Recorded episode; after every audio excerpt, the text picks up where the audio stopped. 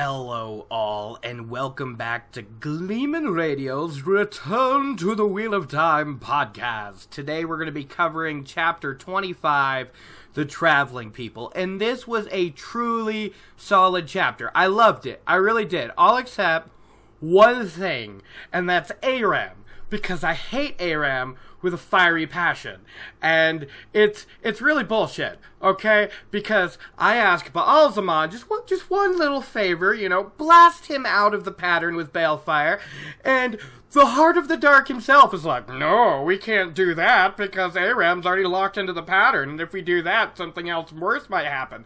Besides, I'm not going to use Balefire. He's afraid to use Balefire, and he's the okay. What? It's, it's just. I, it, it, he won't help me, whatever. I do all this crap to cater to him so he can have an easier time on the podcast, but he just won't do one little thing for me. That's fine. That's fine. Whatever. Okay, whatever. I guess I'll just have to deal with Aram's storyline all over again. But, like, sure, whatever. Uh, speaking of Baalzamon, he will not be appearing in this episode. You see, he showed up Friday when this podcast was supposed to be released. My apologies. I honestly, I truly am.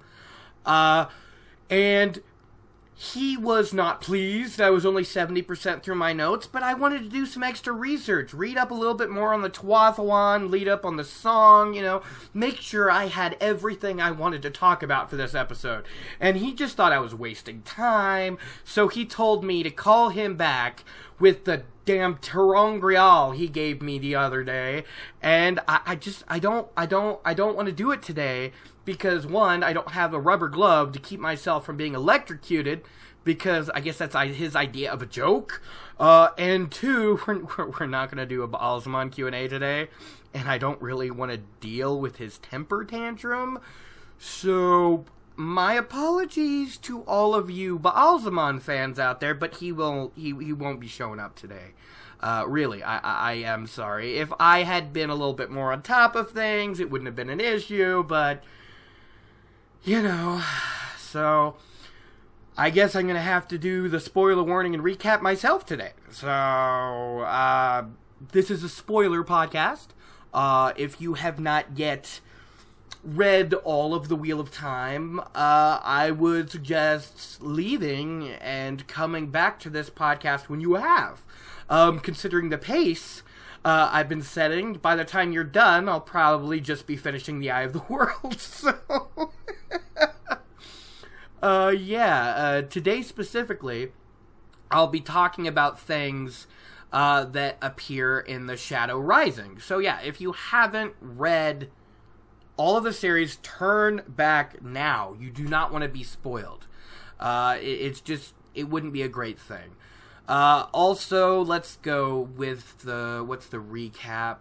Uh, last time, I believe was flight down the Arinelle, wasn't it? And there was Rand and Mat and Tom Merrilin, and Rand was dealing with some channeling sickness and Mat is unfortunately under the thrall of the dagger, and Bayle Domon, MVP, throwing out all this epic foreshadowing for later in the series that was just just beautiful. I loved it very much.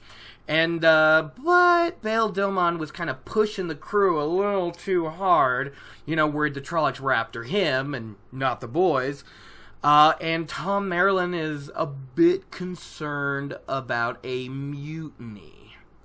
Yeah, well, that was that was the recap and spoiler warning. I think I think I'm ready to just jump into the chapter breakdown. All right, see that wasn't so hard. What is Baalzamon always complaining about? Really? All right, guys. Here's the clip of the day, and let's just jump right into this chapter, shall we? But she seized the seeker of that band by his coat.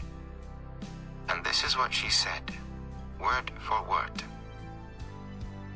Leaf Blighter means to blind the eye of the world, Lost One. He means to slay the great serpent. Warn the people, Lost One. Sightburner comes. Tell them to stand ready for he who comes with the dawn. Tell them. And then she died. Oh man, isn't Michael Kramer's narration here just excellent? I mean, you can tell that's not Perrin talking. It's not Elias talking. It's certainly not Egwene or Isla. That is Raen, and it has to do with how he does the delivery, and I love it so damn much. Oh, Michael Kramer and Kate Reading are such talented narrators, and I, I'm just I'm a little bit little bit saddened that we get so little Kate Reading in this novel, but we'll get more of her next time when the girls go to Tar Valon, so. Moving on, today's chapter begins with a three-day journey through the wilderness with Perrin and Egwene following Elias as he leads them in the correct direction towards Caemlyn. They had awoken on that very first morning with Elias already roasting some newly fetched rabbits on the fire, and uh, soon after, I guess, eating. They never actually state that they eat. Maybe they just pull some meat off and carry it with them. I don't know. They head out once more to begin their journey southeast, I believe. I don't know. It says they go south and east. Maybe they're not going straight southeast. I don't know. One thing in this chapter I absolutely loved was the fact that Egwene tried to bully the old man into taking turns riding Bella, much like she did Perrin earlier. And at this point, the curly haired blacksmith apprentice, he didn't even bother to argue, right? You know, other than insisting that Egwene rides first. But then she stated in a matter of fact tone that Elias would be the one to ride next. But in this case, her stubbornness and bullying did not work. Um, Elias comments that Bella looks as afraid of him as she is of the wolves and probably doesn't want him on her back. Which, if you look at Bella in the book, she's like, "Yeah, I don't, I don't like it," because she's kind of rolling her eyes whenever she sees him. She is not into it. And he also, much like Perrin, stated that his own two feet were good enough with him. But just like last time, Egwene wasn't having it. She's like, you know, she told the wiry old man not to be stubborn, which honestly uh, is pretty damn funny considering the source. But yeah, and she goes on that it was sensible that they all ride sometimes. You know, it, that that's only natural. Why why should we not all take turns? And it's kind of fair. It isn't entirely wrong to suggest it. It's only wrong to try to force people into it if they don't want to. Uh, but unlike Perrin, Elias did not concede to the spoiled mayor's daughter and simply gave her a firm, I said no, girl, in a growl much like a wolf. Uh, sometimes, honestly, I think Elias is almost as cool as Lan, and uh, I'm just gonna I'm just gonna throw that out there. and uh, Perrin was wondering if Gwaine would actually succeed uh, in bullying Elias like she did with him, but then to his surprise, he saw her very nervously backing away from that steely eyed gaze until she was back up on Bella's saddle and ready to go. Perrin's like, Whoa, oh, why can't I do that? it was fun. It really was. Um, as the day, I need to stop saying um. As the days wore on, the small party, accompanied by the wolves, uh, made made very steady progress going forward. Not hurrying, but not slacking either. You know, traveling till twilight each day, which is you know a pretty long go of it.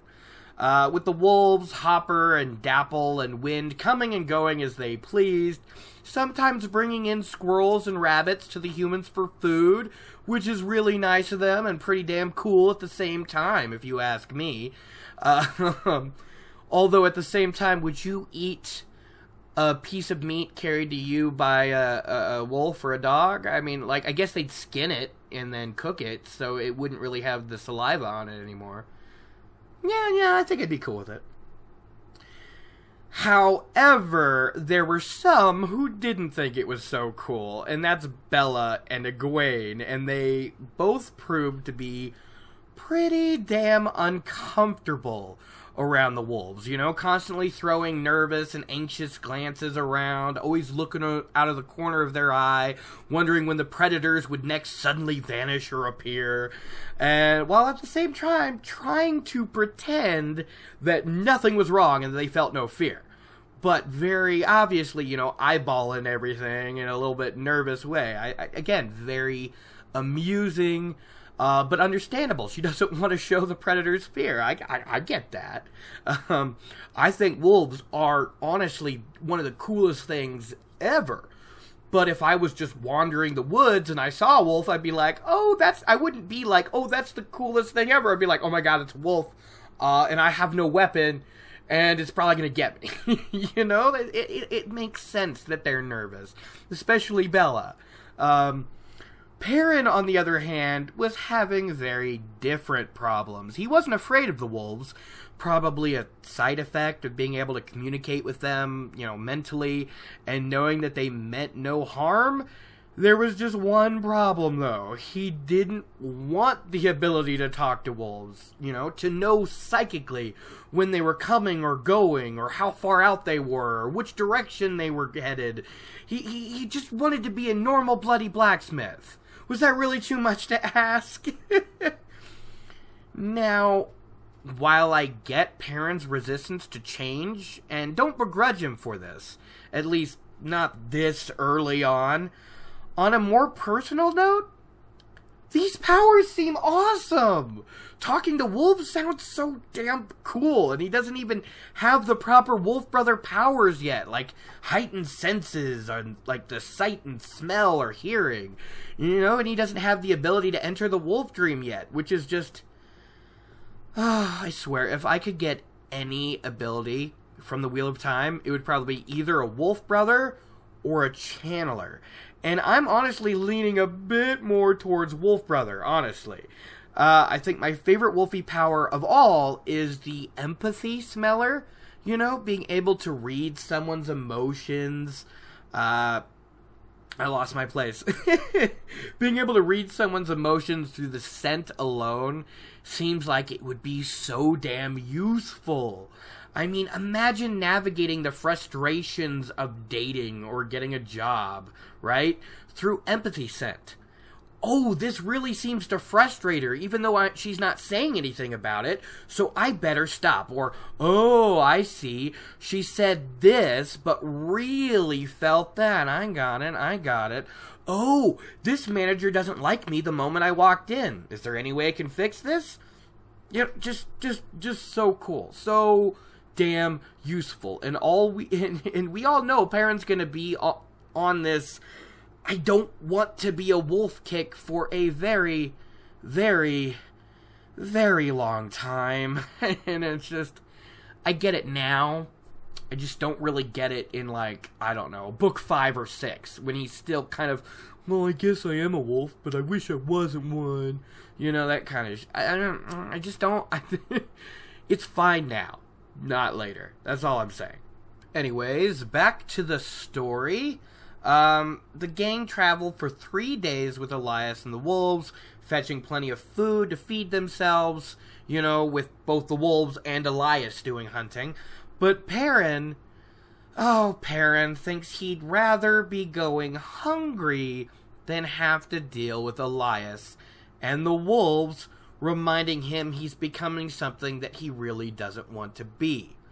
Which seems kind of ungrateful, especially since he noticed he hasn't had a Ba'alzamon dream since he encountered the Wolf Brother and his furry little friends.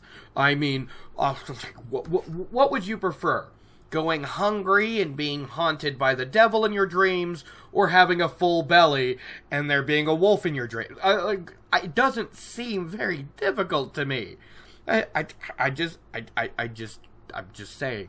He dreams of everyday things now, like he might have before Baerlon and Winternight, with one small change. That, in fact, makes all the difference whenever he looks up from a book or working at the forge or steps away from Mistress Luhhan's table after a fine meal.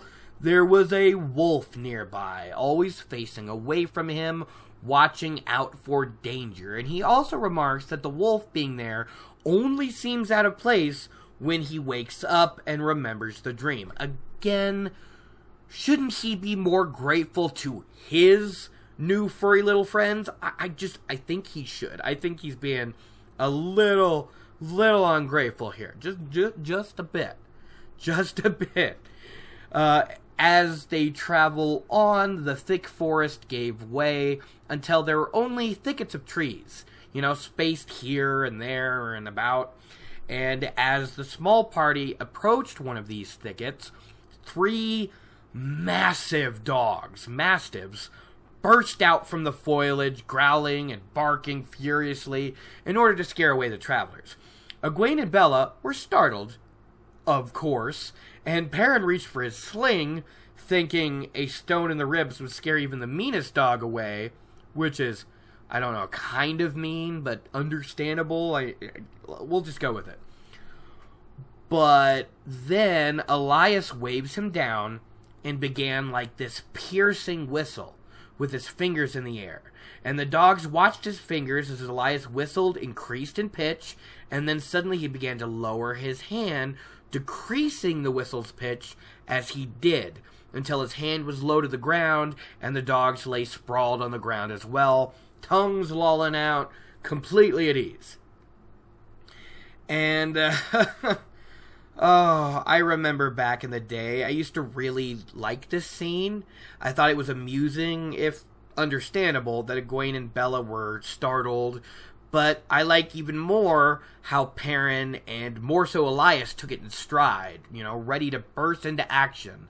Always thinking of a situation, you know, always thinking that if a situation like that happened to me, I'd be able to react more like them. You know, be a little surprised maybe, but calm enough to think rationally and make a decision. but I'll tell you what, that's not exactly how it went down. uh, back before I moved up here into Colorado, I lived in an apartment complex in Oregon. And sometimes I would like to go to the 7 Eleven around the corner late at night. However, there was a neighbor of mine who felt that there was no real need, need to watch his German Shepherd or put it on a leash if it was like, I don't know, past midnight. So when I finally was faced with this similar situation, I did not handle it as well as I wished, you know? Because if you walked too close to the bushes on that side of the street where his, uh, you know, apartment was, that dog would just burst out of the bushes, teeth bared, barking and growling. And uh, personally, I, I usually jumped in fright. You know, yeah, it not my greatest moment, but like I I I ask you, if you were confronted by a German Shepherd in the middle of the night with bared teeth, would you also react calmly? I I, I don't think you actually would. Um, so, yeah, it would just come out barking and growling, and I would like jump and fright a little bit, or I'd be really nervous every time I passed this place at dark after a while, because this happened more than once. This happened more than twice. This happened like half a dozen times over a year, and it was awful. And eventually the guy moved out because I wasn't the only one that was having problems with this dog. So, you know, I, I, I would try to walk back, uh, walk past as best as I could, you know, trying to act like I was minding my own business, cause the one time I ran and the thing jumped out at me, uh, it chased me all the way down the street before turning around. I was outside this enormous, enormous apartment complex before this thing turned around, and it was, it was awful. It was awful. Anyways, sorry for the tangent there. Back to the plot. Uh, all right, moving on from that tangent. Uh, both Perrin and Egwene were quite startled that Elias was able to control the dog so easily, like jaw-dropping surprised. Uh, but then the old man tells them something that takes their minds completely off the dogs. or at least off their surprise.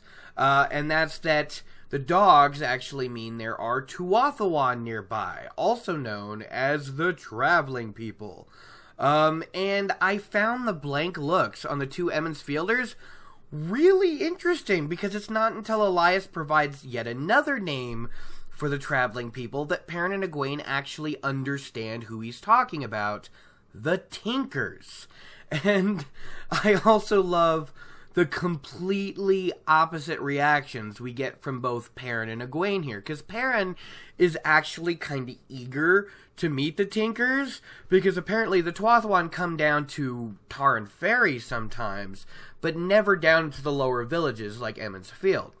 So apparently Mistress Luhhan had somehow obtained a tinker mended pot. Maybe she sent someone up to Taren Ferry to uh, get it mended, but that doesn't make sense because they almost never go to Taren Ferry. So I really have no idea how she got the Tinker Mended pot, unless she bought the Tinker Mended pot. I, I don't, I don't, I don't know. But regardless, Master Luhhan is not happy about it because you know it's probably his job to do that kind of work around the Emond's Field, um, along with the more you know important work he does as a blacksmith. Uh, and uh, Perrin was really kind of eager to see how the mending was done, so he wants to meet the Tinkers. However, Egwene, on the other hand, has no interest at all. She she displays contempt for the traveling people, you know, further displaying yet another reason why she'd get along so well with the Aiel in the future. You know, she kind of gives this disdainful sniff and suggests that they, well, they should camp somewhere else tonight, you know, and avoid the Tinkers because, you know, they don't want Bella stolen or anything else they might have. I mean, Bella is their most valuable asset, but still, they don't want her stolen. And I love how Elias, who doesn't really want to stay with the Tinkers or meet up with the Tinkers, still gives Egwene a hard time about her assumptions of the traveling folk. You know, saying they steal no more than any other people and less than some he could name, and also denying the claims that they, you know, steal infants, which is Wow, that's a horrible say- thing to say about anybody. Uh, and apparently, that's the kind of stories that the Coplins and Congars like to tell about the Tinkers, which, of course, those are the stories those little shits would tell, right? Uh, um, anyways, in the end, Perrin actually convinces them, you know, we should stay with the Tinker Camp because there's really no reason not to. Why, why avoid these people when we can, you know, get some social activity going or whatever. Uh, and Elias is just he doesn't he doesn't want to, but whatever. So he takes the lead, and the dogs are trotting along at his side like his best friends, and they go on to meet the Tuatha'an, and he shows. You know, a reluctance to meet up with the people that Perrin can't quite understand. Probably because Elias is a warrior and the Tinkers are pacifist. You know, they mix as well about as well as oil and water. Uh, and Elias tells them not to pay any mind of some of the things the Tinkers might say, and that sometimes they set store by formality. So just do what he does, and they'll be fine. He does, however, warn them not to say too much about their, you know, situation right now, which kind of sounds obvious to me. I mean, the only reason they told Elias the truth is because they were surrounded by growling wolves and a yellow fur clad man threatening to kill them if they didn't. I don't really think they're going to be running their mouths about Trollocs and Shadar Logoth and the Dark One around the Tinkers. It just doesn't seem very likely to me, but you know, I guess to Elias, these kids seem kind of like idiots, so maybe he feels like he needs to warn them about this. I don't know. Uh, I also like the moment where they're heading into the camp, and Perrin can feel the wolves slowing down and falling back. And he notes that the wolves seem kind of contemptuous of the dogs, who'd given up their freedom to sit next to the fire beside their masters, which is a little bit of a odd example to me because the Wolves kept laying down with Elias and the Emond's Fielders, next to a fire. but I guess the wolves are free and the dogs aren't. I guess that's supposed to be the big difference. Anyways, so the small party walks into the Tinker Camp, and I like how Perrin was kind of, well, he's a little bit disappointed at how normal and everyday the work around camp was. You know, people cooking, cleaning, children playing, men mending harness and the like. However, if the work was normal, uh, the people were not. They lived in large, brightly painted wagons and wore clothes in incredibly bright colors, apparently not caring if the colors worked well together or were, you know, at all pleasing to the eye together. And seeing the scene, you know, some men working, some women working, some dancing, some playing instruments, children laughing and playing with the huge dogs, you know, tugging on their ears and tails and climbing up onto their backs and whatnot. Perrin describes the scene and the people as in it like butterflies among wildflowers, which uh, doesn't sound very attractive to me. I guess I just don't like too many bright colors, to be honest. Anyways, uh, moving on. I also like the fact that the kids were able to play with the big, you know, huge, massive dogs so well. Why did I say big three times? I don't know. It, it's just odd to me because the way Perrin describes the dogs is like, you know, they could rip out a man's throat with barely standing on their hind legs. And I'm like, shit, dude, are these dogs the size of ponies? Good God. you know, Perrin's like six feet tall. So if he's saying that barely getting off its hind legs, a dog could rip out a throat, that is massive dogs, okay? My my stepbrother had a Brazilian Mastiff, and that thing was enormous, but it still wasn't big enough to rip out someone's throat barely getting up off the ground. You know, its its upper paws. It would, it would it would have to do a little bit of a jump. You know what I mean? It would have to raise its body at least you know a third of the way off the ground, not barely at all.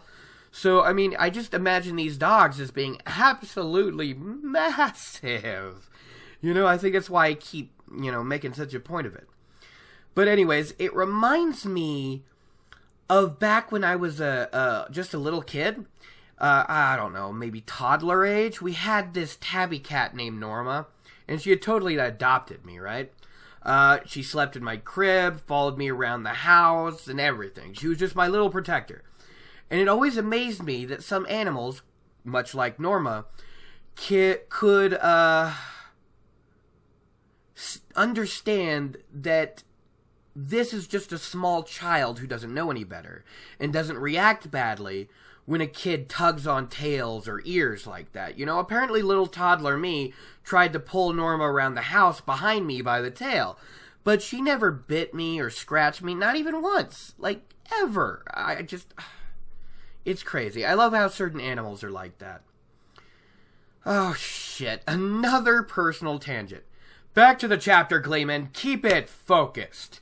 Uh, so, upon entering the Tinker Camp, the crowd freezes, silent and waiting to see if these people are a potential threat. Uh, however, Raen appeared to meet the visitors. He is the Seeker, the Mahdi, and an old friend of Elias and after exchanging the customary greeting, everything seemed to return just fine. Honestly, I've never seen myself as someone super into formality, really. Uh, I feel like casual is best for the most part. Uh, I remember that once I was trying to get a job and I was like 19, and my stepdad was forcing me into all these formal clothes for the interview. And, and, and I'd understand if I was going to apply at like an office or something like that, but I, I, was going to apply to work at a warehouse. And uh, when the job was turned down, and I asked the, the manager, like, what did I do wrong? He's like, well, it's the appearance you gave off. You came in dressed all nice, and this is not that kind of place.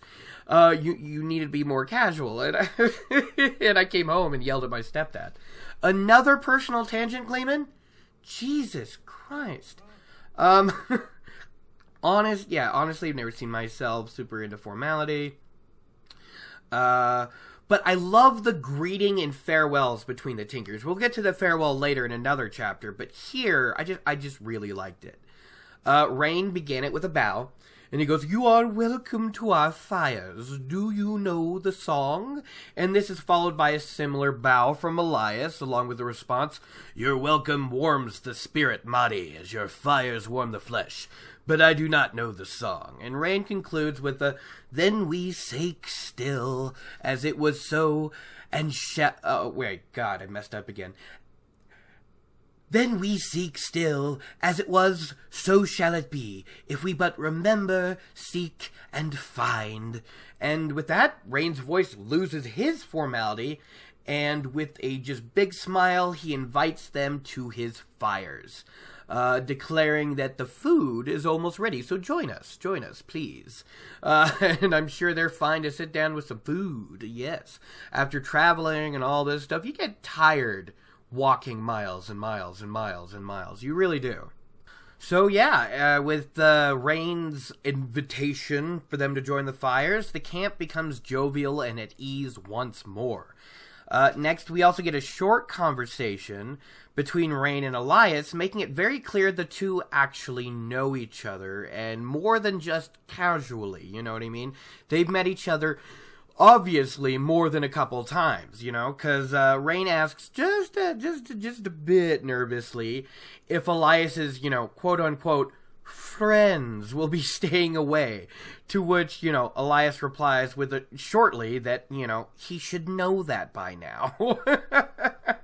you know, oh, y- your friends will stay away, right, Elyas? They scare the poor dogs so. and Elyas is like, come on, man. You know the wolves don't like coming near people. You should know better by now. And, Eli- and like, I know, I know, just checking, just checking, you know. Uh, you know, a lot of times the ta'veren argument seems like it can be a bit of a shortcut to make things happen the way Jordan wants them to, but this this again, it feels different to me. I mean, think about it. After fleeing Shadar Logoth, Perrin finds himself in the company of someone who can guide him through his wolfy change and introduces him to the very same Tinkers who will be in Emond's Field by the time Perrin goes home. He learns the formal greeting and everything.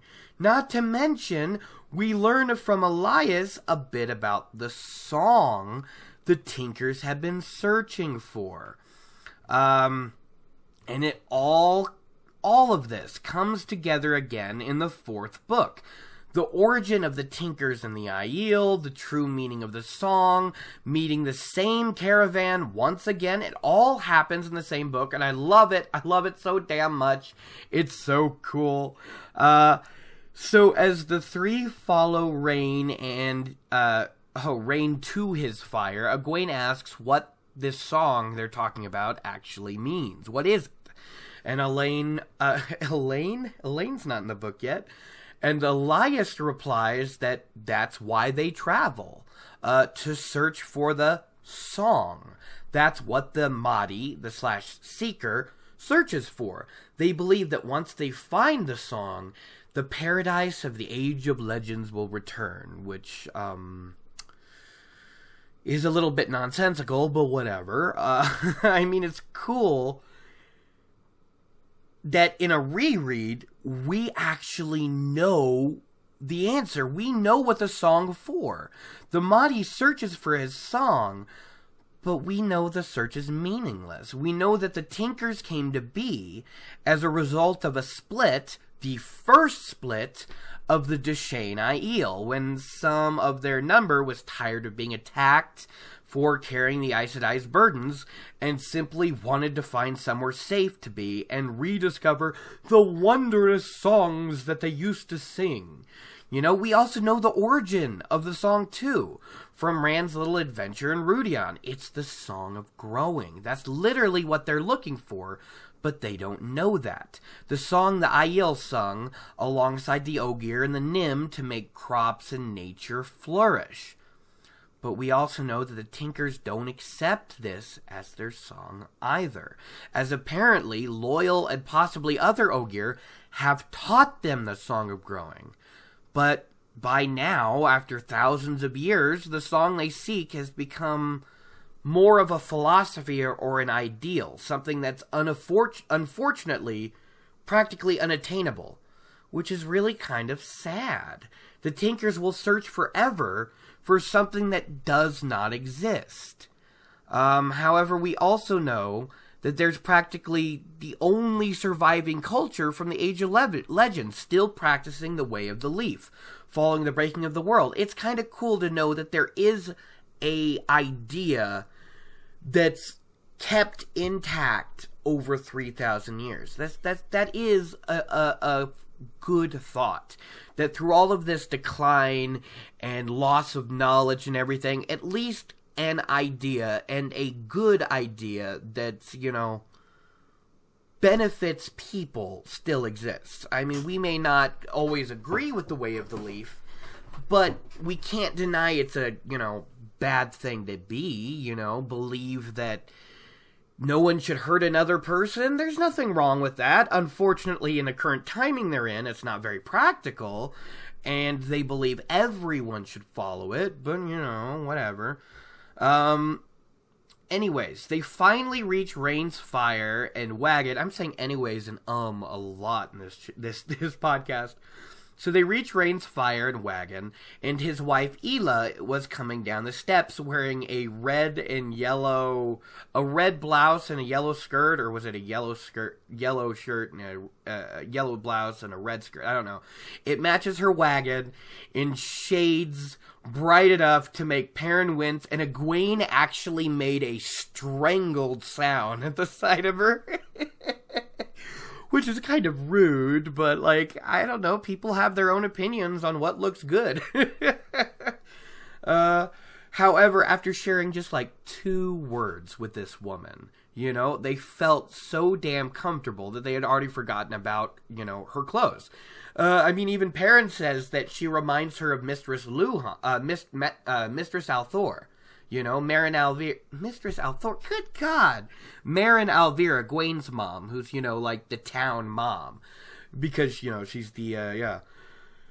Uh, so they all sat down together by the fire, with Ila tending to some kettles on iron tripods over the fire, which is really cool.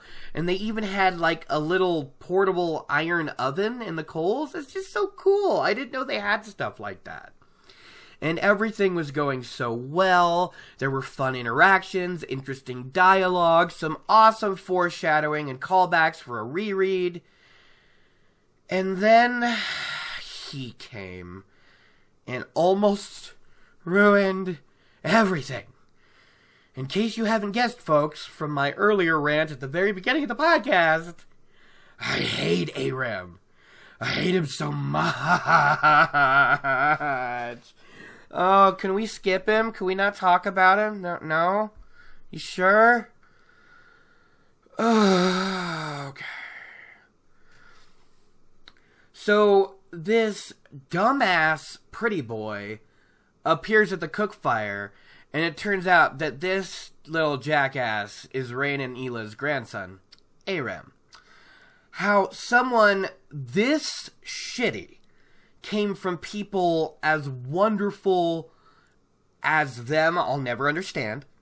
Ila jokingly remarks on how unusual it is for him to eat alongside his grandparents, all the while casting a Egwene an amused and knowing looks, making it very clear that the only reason Aram is here is because he's a flaming horn dog wanting to hit on a Egwene, and his grandmother knows it.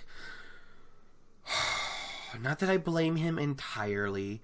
I mean, I always imagined Egwene as a very pretty young woman. But seriously, have you seen the casting pictures for Egwene? What am I thinking? Of course you have. Uh, Madeleine Madden, I hope I'm saying her name correctly, is breathtaking. No wonder Gawyn and Galad pined after her so much. I mean, seriously, beautiful. I also love how her picture kind of makes you think, oh, yeah, Oh, she's she's she's stubborn too. It's like you infer things. Am, am, I saying infer correctly? You make assumptions based on what you know of the characters as you look at the pictures, right? Like you look at Nynaeve and you're like, oh yeah, she's gonna kick some ass, right? Uh, and then you look at Egwene and you're like, oh, she's so pretty and stubborn as all hell. You know, you just look at it and you're like, mm-hmm, yep, mm-hmm. Uh, speaking of casting, I'm also pretty excited to see Marcus Rutherford taking up the role of Perrin. Uh, he looks pretty cool, though.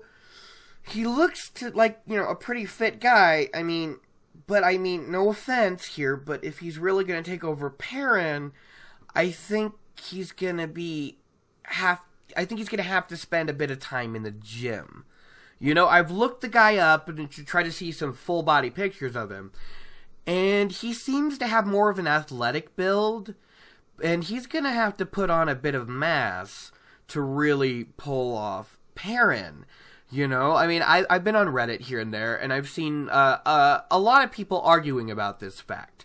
You know, apparently blacksmithing, according to a lot of people, doesn't necessarily make you huge and muscular.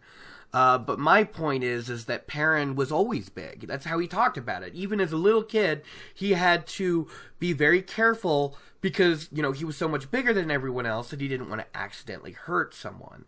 So I, I mean, absolutely no no offense at all to uh, Marcus Rutherford. Uh, in case he ever hears this, which like I honestly doubt.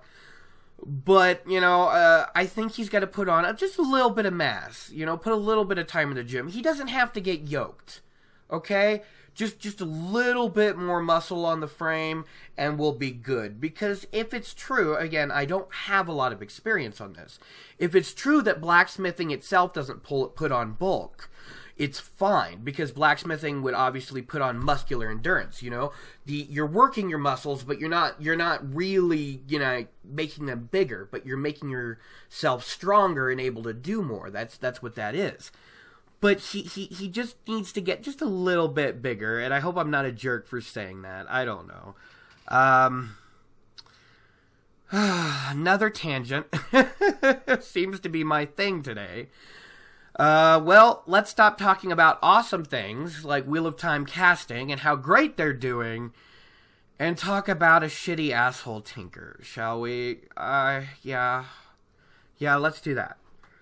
So, Aram approaches the fire and casts a cool eye over the newcomers, like he's trying to be all, all, all, all, all suave and interesting and cool, but he's not.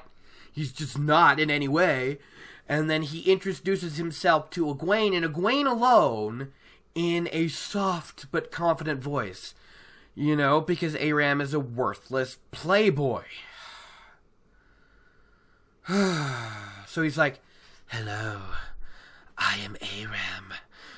And uh, then he gives the line, this ridiculous, awful pickup line that honestly seems like it should be some kind of joke. I mean, what woman could honestly take this full seriously? I, I, I don't get it. If there are any uh, ladies listening uh, let me know in the comments or email me or Twitter me.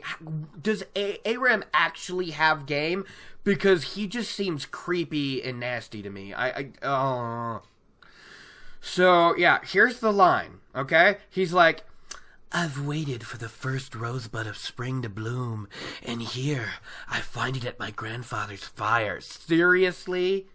I mean, come on. That's just as bad as the Are you an angel? Because you seem to just like fall from heaven or.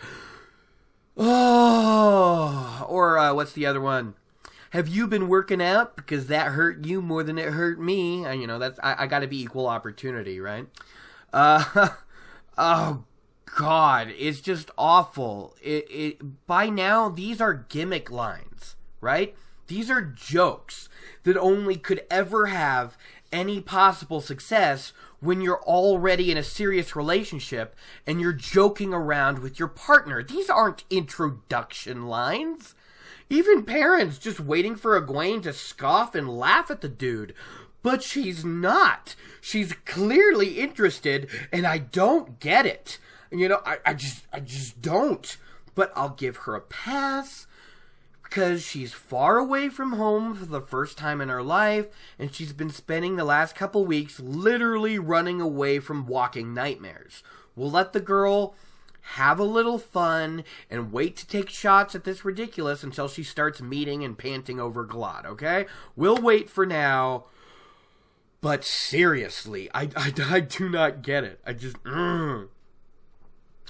Uh, it's around this time that Perrin realizes who Aram reminds him of, and that's a dude from the Two Rivers named Wil al'Seen, who appears to be the Two Rivers version of a playboy, courting every girl in sight, all the while, apparently, according to Perrin, convincing all the rest that he was just being polite to the others. Oh, funny enough, though, Wil does appear in book four, uh, and one of the first things he does is try to hit on Faile. Until Perrin, like, puts a hand on his axe and an arm over Faile's shoulder, and he's like, What's up, bro? How you doing? You met my girl Faile? Ah, see, see, this is all I'm saying, okay? Faile's not the only one that gets jealous. Okay, Perrin just does not like pretty boys, especially pretty boys talking to girls he likes. I mean, even if it's just like Egwene, someone who ha- he has uh, a sis- a brother sister bond with, right? He's like, oh god, Aram sucks, right? Or when Wil al'Seen is talking to Faile, he's like, nah, nah, nah, you worthless piece of shit. Faile's not the only one that gets jealous. That's all I'm trying to say. and Faile actually liked it when he got jealous. That's what that's the thing. I think she expects him to feel the same way, but he just doesn't. Uh, anyways, and it's not like he distrusts Faile. It's more like he just doesn't like this dude, you know, who throws his smile about. I cannot abide a man who smiles too much. Which is interesting because one of his best friends is Mat, but whatever. Anyways, in an attempt to divert Egwene's attention from the dumbass, or just perhaps to avoid paying attention to the little shit, Perrin asks about the large dogs, commenting on how he's actually quite surprised that they let the children play with them, seeing as how they're so damn big and imposing. But it's Aram who unfortunately answers and says that they have it's is they're fine, they're fine. They won't hurt you. They just make it a a, a, a show of scaring off people. They're trained in the way of the leaf. Oh, they're only meant to discourage and scare people who are mean who mean trouble. It's uh I don't like the way he looks at Perrin appraising him when he said, you know, the dogs look dangerous. And it's almost like he's like, oh, you scared of the dogs, big guy? It's like, screw you. Screw you, Aram. If you were chasing, if you, wolves appeared right out of nowhere, you'd be all running away like a pansy. So just, just, just, just, just, just be quiet. Just be quiet. Anyways, I'm saying that way too much. I need a better transition word. Egwene asks, what this well, what is this way of the leaf, you know? And ironically, it's Aram that begins the explanation. Ironic because he doesn't end up following the way at all eventually. And he even has a hard time doing it now. But whatever. Let's let's just hear this dumbass try to explain his the his family's philosophy to us, shall we? You know, saying the way a leaf means doing no violence, and then talking about how every leaf falls in its own appointed time without complaint, you know, and, uh, Perrin still doesn't understand because, you know, Aram's a dumbass and doesn't explain things well enough. And then it's Raen, thankfully, who continues the explanation. Thank the light. The Seeker says that in short, there is no excuse for violence. Not ever. And I like how. I like. Okay, that's what it is. I like how he says this with a side looking Elyas. Like, there's no reason for it. And Elyas just kind of rolls his eyes, like, whatever, dude. This is a very, very old argument.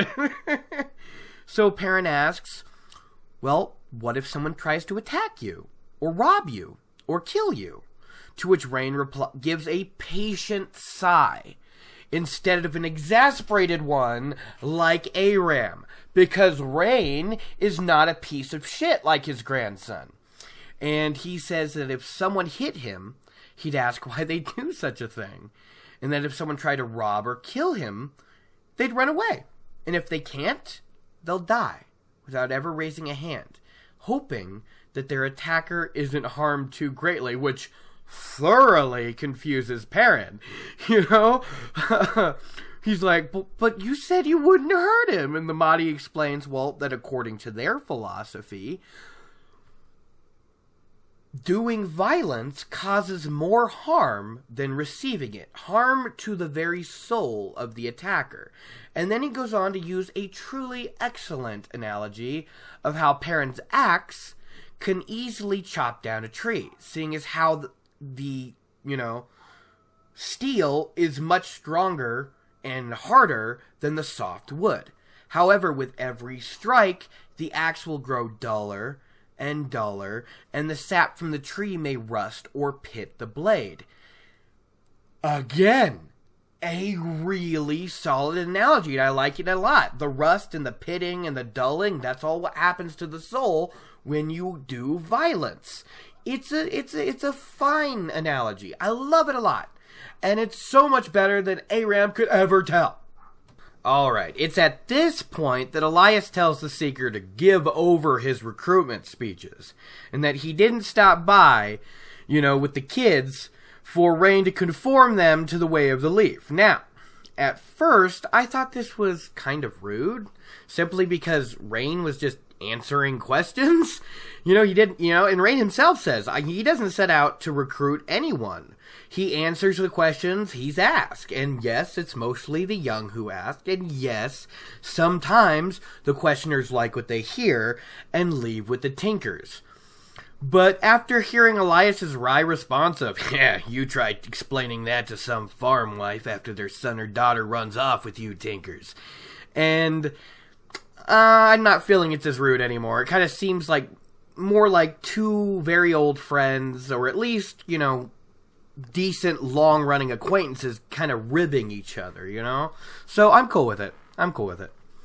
However, Ila is not. You know, she puts on her fiercest, firm mother face. You know, I kind of imagine Mrs. Weasley at her, you know, um, Fred and George did something wrong, and Mrs. Weasley puts on the angry face. That's what I'm imagining from Ila right now. and she kind of scorns Elyas, you know, asking if she if they should instead leave the youth to him to instruct in, you know, the way of fight or die, which honestly, I get her point too. She just wants the best for well, everybody, really. But let's be realistic here, Ila. We're entering the final days of the Third Age, and Tarmon Gai'don is right over the horizon. So I'd say fight or die is the better route right now, at least when it comes to war with the shadow, you know? No need to have men killing men right now, but the Tinkers apply this no doing violence to, you know, when the Trollocs attack too. So, yeah, I go with fight or die, honestly. Me? Yeah, fight or die. Raen reminds Ila that Elyas has been welcomed to their fire, and she drops the subject, but as Perrin notices, she did not apologize to the wiry old wolf brother either. She's just like, all right, fine, fine.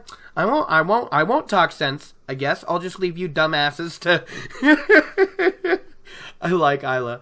Uh, moving on, we get to the point where Perrin has gathered his thoughts enough and has a response for the seeker. And I like how Perrin's not arguing not disrespecting their pacifistic beliefs, just sharing his own opinion.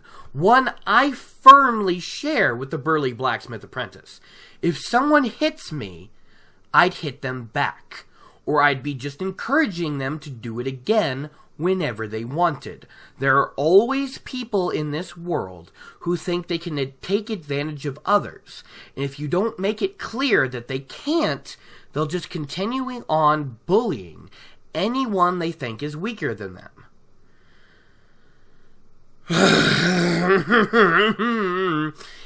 and this is where Aram once again opens his big, fat, stupid mouth where it's not wanted, giving a deep, fake, sad sigh and saying that there's just some people who can never overcome their baser instincts, making it very damn clear he wasn't referring to the bullies Perrin spoke of.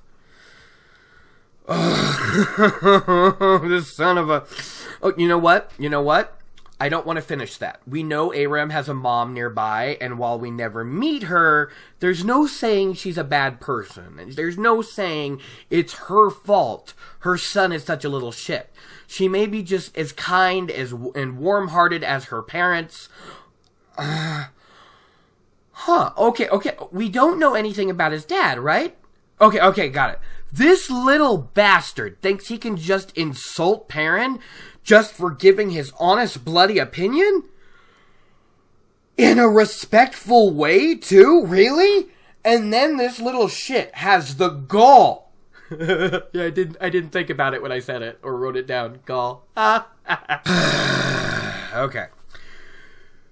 This little shit has the gall to say anything about baser instincts, all the while he's trying to get under Egwene's skirts Really? Little prick.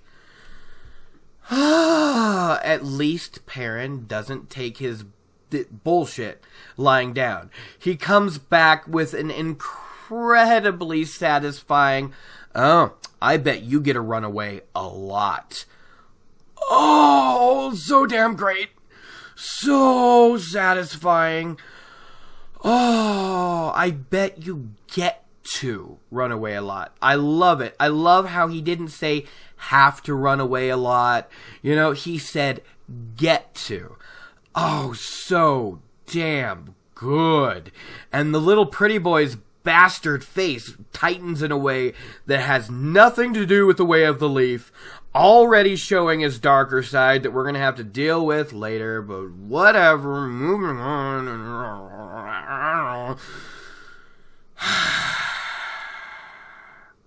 But for some damn unknown reason, other than Pretty Boy, I guess, Egwene comes to Aram's defense, saying she thinks it's great that some people think there's other ways to deal with problems rather than using their muscles or the hair on their chest.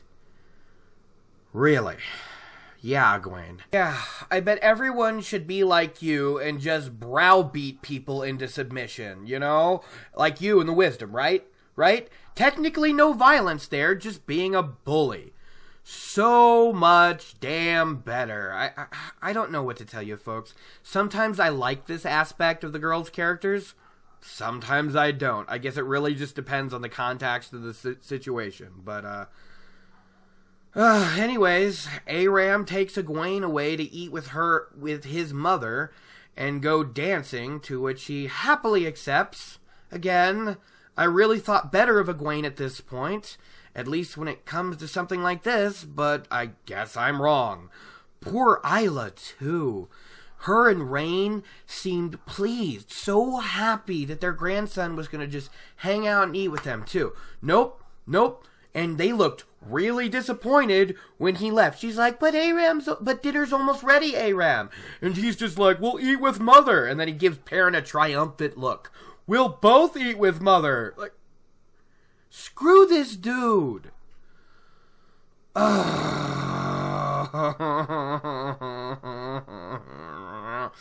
it's just, I feel bad for Raen and Ila.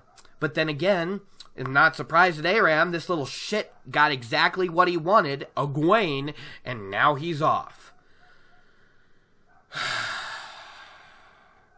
and then here we get a bit of Perrin actually being a good dude. You know, he feels like he was rude.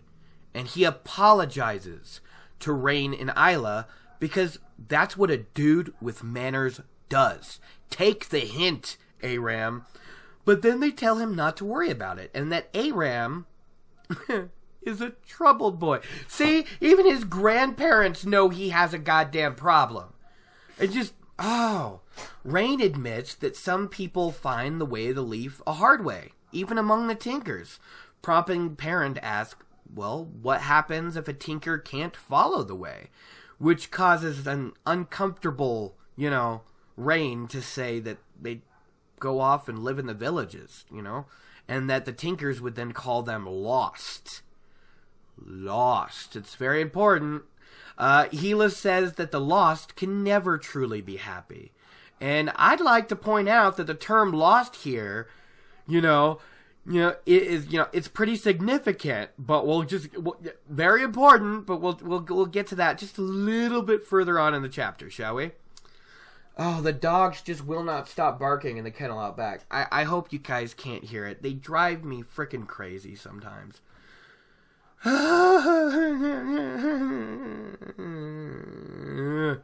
Moving on from the apologies and questions of philosophy, the food was finally done, so everybody dug in except Egwene and Aram. Yeah, because they're both ungrateful jerks. Now, Perrin. No, I'm sorry. I said per. I saw something is in my notes that started with a P and immediately went to Perrin. It's now personally, you know, it had a P E R. What What do you expect from me, people? now, personally, I don't feel dinner is really dinner without meat. You know, that, that that's just me.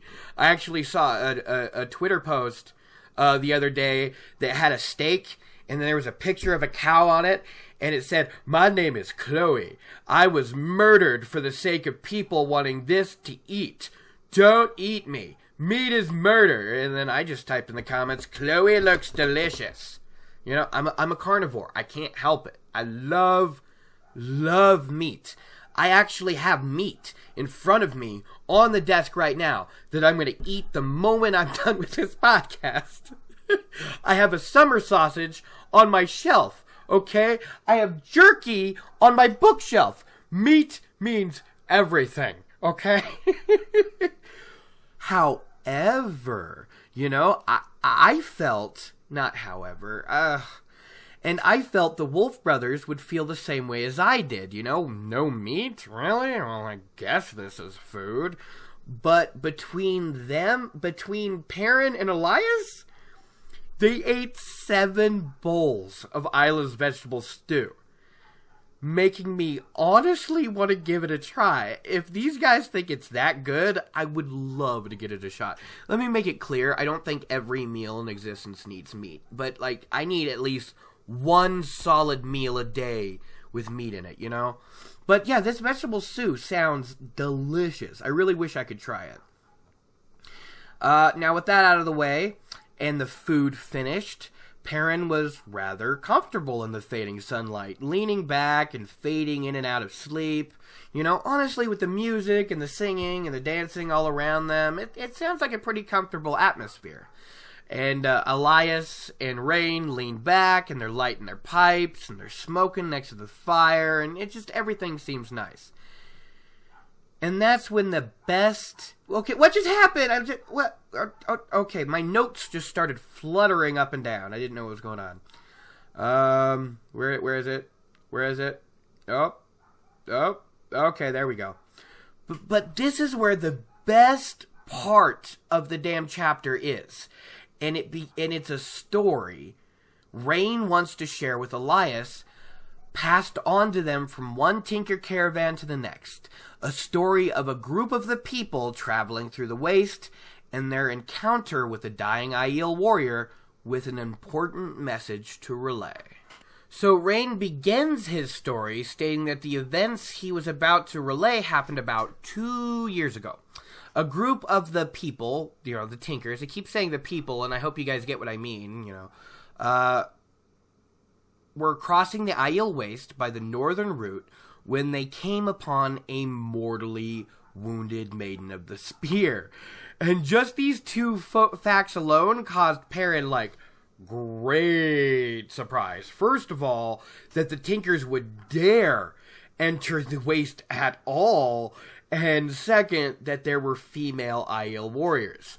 Uh, I love how Perrin had to reconfigure his thoughts on the Tinkers. You know, he's like, well, with all their thoughts on all their talk of running away, I figured they must be scared all the time. But nobody who was scared all the time would enter the Aiel Waste. From what I've heard, nobody sane would enter the Aiel Waste. Uh, Elyas explains there are a few groups allowed to enter the waste without fear of, you know, death by spear. And the first is Gleeman, the second is peddlers, if they're honest, or more importantly, not Cairhienin, and the third is tinkers. He also states that the Cairhienin merchants used to be able to cross the waste freely, until that, you know, bad business of chopping down the tree. Uh, but I don't know how much we've learned about that scenario yet, so we'll just leave that alone for now. Next, Elyas explained that if Aiel ladies don't want to get married or take up a trade, you know, they'll often join one of the warrior societies. More specifically, Far Dareis Mai, the Maidens of the Spear. Raen, however, comments, though, that it's less like they're welcome in the Waste and more like they're shunned and left alone, as the Aiel almost never come, to, come too near them, you know? Just watch them pass from a distance, which is part of what makes this story so interesting. The Seeker goes on to explain that sometimes Aiel go off into the Blight, sometimes one man alone who, for some unknown reason, thinks he was chosen to hunt the Dark One. I like how this was mentioned here, and, you know, as we return readers know, this is, you know, this unknown reason for entering the Blight, it's that the young Aiel man could channel, you know? However, we can only hope that they, they, they manage to die fighting, because otherwise the alternative is, um, unpleasant and uh, unfortunate. However, mostly Aiel travel into the Blight in small groups to hunt Trollocs. And it's kind of funny here that we can tell that Raen and Ila even disapprove of hunting Trollocs. I mean, I suppose it is violence, but what else do they expect to happen? Do they think they can explain the way of the leaf to Shadow Spawn? Or that if they faced with that darkness, they should just lay down and die? Probably the latter, but it's it's frustrating because if everybody followed that way of thought, the shadow would win.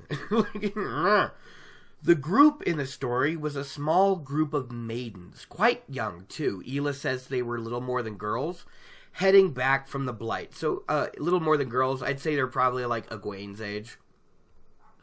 And all were dead save one, surrounded by heaps of dead Trollocs, three times their number. Oh yeah, we get right away how awesome Aiel are. You know, a group of Aiel maidens took out like a shit ton of Trollocs which shows how badass they are, which means Rand should let them fight more, but we're, we're, we're really not to that point yet. So I don't even know why I brought that up. Uh, but this really, like, really got Elyas's attention because he's like, whoa, what? Trolloc so far in the waste? That's unheard of. That's ridiculous. and here he gives us the Trolloc name for the Aiel waste, waste, which is pure, unadulterated badass. Like I, I, wish I could remember what he said in the old tongue. Old tongue. It was like Kudish Kashar or something like that. I got it completely wrong, but it sounded so cool. But it means the dying ground. How cool is that? Can you imagine how many Trollocs must have died for that name to stick? Ah, yet again, it's apparent at a, a, a right of you know. Ah. I messed up. I messed up again. Yet again, it's apparently a rite of passage and common practice for Aiel to head up into the Blight to hunt Trollocs for sport. So that's that, that that's just what happened. Uh, the only surviving Aiel uh, from this raid hauled herself over the Tinkers and grabbed the caravan seeker by the coat, you know, delivering her final important message before she died. Uh, now, I know this was my clip of the day, but I'll read it again because it's so damn awesome, since it's so interesting and cool. Leafblighter means to blind the eye of the world, lost one. He means to slay the great serpent, warn the people, lost one. Sightburner comes, tell them to stand ready for he who comes with the dawn. He, we've had two chapters with Perrin and the two most recent chapters have Perrin hearing one of Rand's nicknames for other prophecy chosen ones. When he was in Wolf Brother, Elyas told him about the sea folk. No, no, no, no, no, no, no, no, no, no. I was wrong. I was very, very, very wrong. We've had two chapters in a row that talk about uh, Rand's chosen one names, but it wasn't two Perrin chapters. I totally misstepped on that. It's Bayle Domon who's talking about treasure on um, Tremalking and the hand sticking out, and that all the sea folk care about is uh, sailing their ships and finding the Coramoor, their chosen one. And then in the very next bloody chapter, we get the name He Who Comes with the Dawn. I just. They're already laid down. The Coramoor thing doesn't happen until what? Book seven or eight? And the He Who Comes with the Dawn doesn't happen until, again, book four. I love how all this shit keeps coming back to book four, man. I swear to God, if if somebody like reads a book and waits and reads a book and waits and reads a book and waits, right? Give themselves some uh, compression, relax time. I swear, if, if if they get to book four, they need to just reread the traveling people from Eye of the World just to get their their, their recap. You know what I mean? It's crazy. Um, Raen explains that Leafblighter and Sightburner are names for the Dark One, but other than that, he really doesn't know what to make of the story, even though she hated them. She trusted them with her message, and they can't make heads nor tails of it, and it really kind of makes them sad. Who are the people that they're supposed to tell? They themselves are qual- called the quote unquote people, but he's sure that the Aiel woman didn't mean him or them. The Aiel, well, they couldn't tell them if they tried, as they make a point to keep their distance.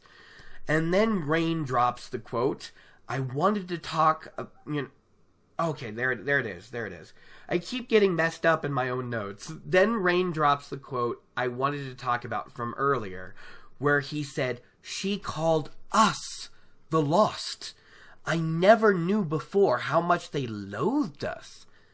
Isn't it interesting how even though these two peoples come from the same origin, but have gone in completely different directions as the thousands of years and ages passed, they still have the name, the same name, for those who have abandoned the way each see as the right one.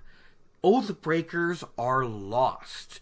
For the Aiel, the Tinkers are the lost ones. And for the Tinkers, those who pick up weapons or give up their way of life, uh, of pacifism are called the lost. It's the same thing. And it really makes me feel that at one point the original the, the original Tinkers, you know, the, those original split from the Da'shain Aiel felt really guilty. And that's that can be the only reason that the, the name The Lost can stay so well, so impactful. I just I, I love it, I love it, I love it so much. Other than clan chiefs or wise ones, none of the Aiel truly know why they call the Tinkers the Lost One. They don't know that the Tuatha'an were once the same blood as they. However, they broke their oath to the Aes Sedai dumped the priceless treasures they swore to carry, and went off to look for a song and a place of safety they might never find. And honestly, I still never understood why the Tinkers just don't live with the Ogier or in an abandoned steading. Probably the clo- closest they could come to peace, right? But I guess they're called the traveling people for a reason, aren't they? But still, could you, like, honestly, if you're like, oh, the world is falling to shit, I'm a pacifist, and I don't ever want to deal with violence. I only want, like, bright colors and, and, and, and, and wonder and, and love and happiness. You'd live with the Ogier, right? Could you imagine, like, what, any kind of better con- protectors? The Ogier would be like, oh, you humans are so nice oh, you're to help us grow some stuff, or you're to help us do this and that. Oh, great. And then they hear somebody mess with their tinkers, and they're like, oh, you done pulled the mountain on your heads now, and the ogres cracked their giant knuckles and set to work. I, I, I'm just saying, if they want safety, they need to go to the ogres. Whatever. Like, whatever. I guess they'll just go to the Seanchan. Apparently, slaver, slavers are better, but whatever. Um, anyways, Elyas thinks that the maiden might have been rambling half dead and delirious. I mean, come on. Blind the eye of the world? Kill the great serpent? Kill the symbol for time itself? Really? But Raen was just like, no, friend. She knew exactly what she was saying and who she was saying it to. he just wished they could understand it, you know? And he thought they might have their answer at last when Elyas came in, you know? But, you know, since he was, uh, and then Elyas is like, nope, nope, nope, nope. Nope. and then uh, Raen changes, you know, uh, since you were uh, an old friend and uh, know many things. uh, but Elyas admits he can't make heads or tails of this.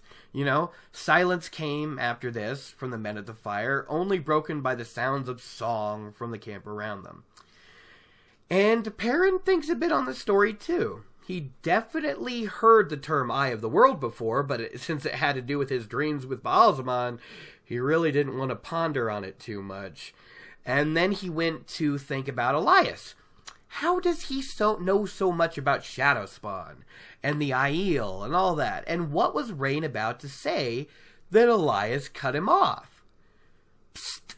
He was to say Elyas was a warder. now, I've actually been wondering this for a little bit. Why is Elyas trying to hide this information from them? I looked back at the Wolf Brother chapter, and I didn't get a definite answer if Perrin told the wolves and Elyas that they were escorted by a warder and an Aes Sedai, or he told them that it was Moiraine and Lan specifically. Because we know Elyas and Lan know each other and if I remember right, liked each other well enough too. But then I remembered that Moiraine is a proper Aes Sedai to her core. Not the squabbling, self-entitled Aes Sedai like we see we'll see in the tower soon enough in the next book, but a real Aes Sedai, servant of all, fighting for the right reasons and the right thing for a proper Aes Sedai to do when they hear about a rogue warder is to go fetch them and escort them back to their own Aes Sedai for penance, and maybe Elyas wants to avoid that possibility.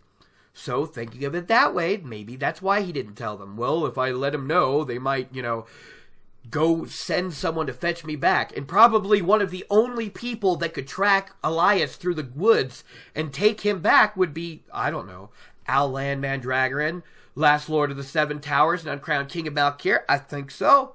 so he's like, well, shit, if he's got a lay- Lan on his side, I want to be as far away as possible before he knows where I am. Lastly, Perrin wonders what Aiel maidens were like, you know, going off to hunt Trollocs in the Blight? They must be crazy. They must be like badasses. And personally, when I first read it, I pictured a bunch of Nynaeves armed with clubs beating the crap out of some Trollocs in a in a wasteland, which was a really funny thought, and one of those few first impressions I can still properly recall from my very first reading, which is is just fun. Tell me you tell me you don't feel that like like like hmm, who are these badass, scary, awesome warrior women? that would fight Trollocs. I'm like, yeah, just a bunch of Nynaeves, like clubbing a Trolloc over the head. It's brilliant. I love it. oh, anyways. Perrin hears Egwene coming back, singing to herself, and he jumps up and goes to meet her. And she looks at him, head cocked to one side, curiously, and then Perrin asks her, you know, if she had a good time. And she's like, yeah, we ate with Aram and his mother, and then they danced, and laughed. and then the large curly haired blacksmith takes his life in his hands by saying, you know, Aram reminds me of Wil al'Seen, and that in, the, in that Egwene apparently had always had sense enough not to let Wil put her in his pocket. An interesting expression, but understandable enough. However, Egwene responds in a tight voice that Aram is a gentle boy who makes her laugh. Yeah, Gwen, I'd love to love it if you saw him much later in the series, and we'd see what you thought of that kind and gentle boy then, right? When he's listening to the prophet's nonsense. Why don't you go see how gentle he is then, Egwene? He'd probably run a sword through you too, because he's listening to the prophet, and you're an Aes can channel. So he'd probably try to kill you. Let's see how gentle he is. That I, I need to let it go. I need to let it go. I hate him so much, like so much.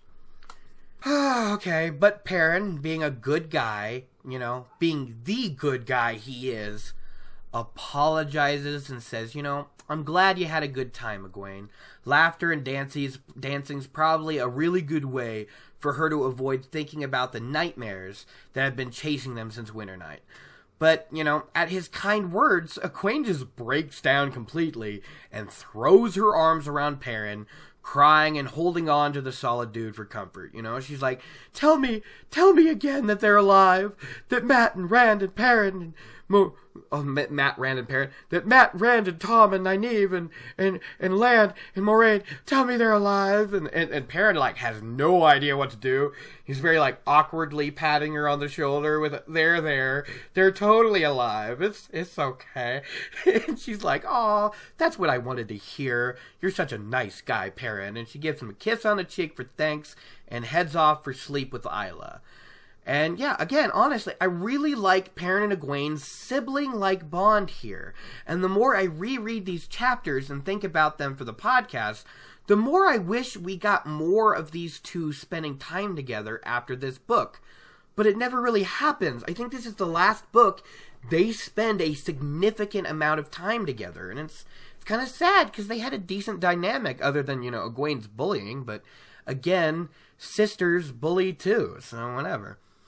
Watching her disappear into the wagon with Ila, Perrin does one of my favorite running gags in the series and wishes he had Rand or Mat's way with girls. Ah, I wish Rand was here. Rand would know what to do. Rand totally understands girls. uh, if I remember right, when Rand uh, thought Perrin, I'm sorry, when Rand met Min, I'm pretty sure he thought the same thing about Perrin, which was amusing. I just, I, I love it. You know, he thought the same thing about you, Aybara. It, it's it's all fine. You're all awful with the women, but it's okay.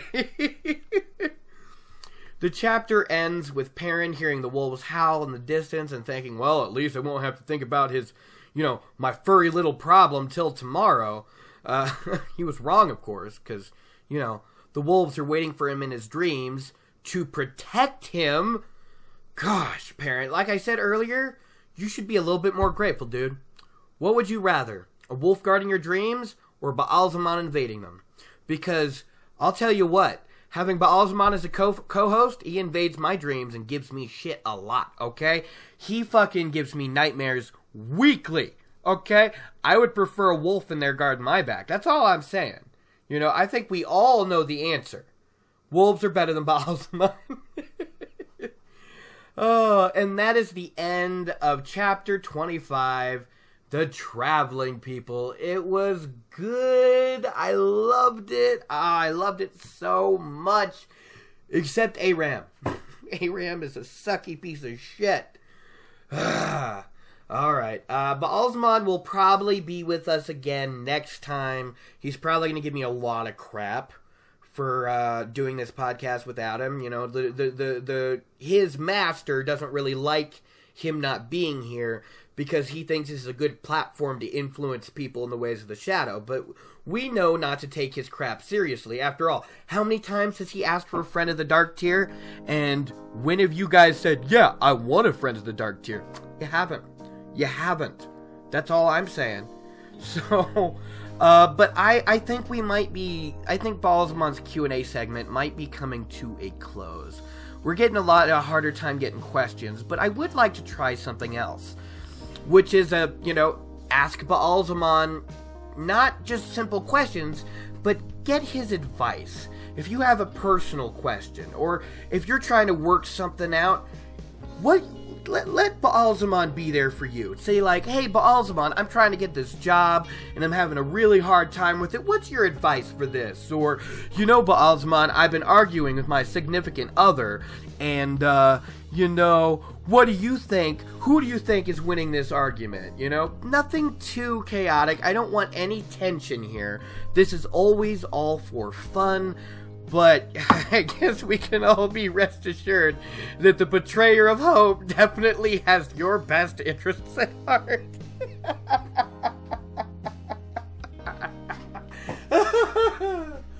oh man. Oh, that's it, everybody always remember Review us on iTunes. I think we only have three right now, or at least I'm in America and I can only see three. I've heard that if we get them in other countries, I can't see them unless I do something special, and I, I don't know what that is. So definitely give us more reviews on iTunes. Get get us out there more so more people can watch not watch can more people can listen uh, leave me comments even if it's about absolutely nothing email me uh, tweet me on twitter whatever also remember to start sending in your questions for the new ask ba'alzamon co- column where Ba'alzamon takes a personal interest in you and helps you out with your personal problems. Let's hope this doesn't make your life more of a mess. I hope you have a wonderful day wherever you are, morning, afternoon, or evening. Thank you so much for listening. Take care now. Bye.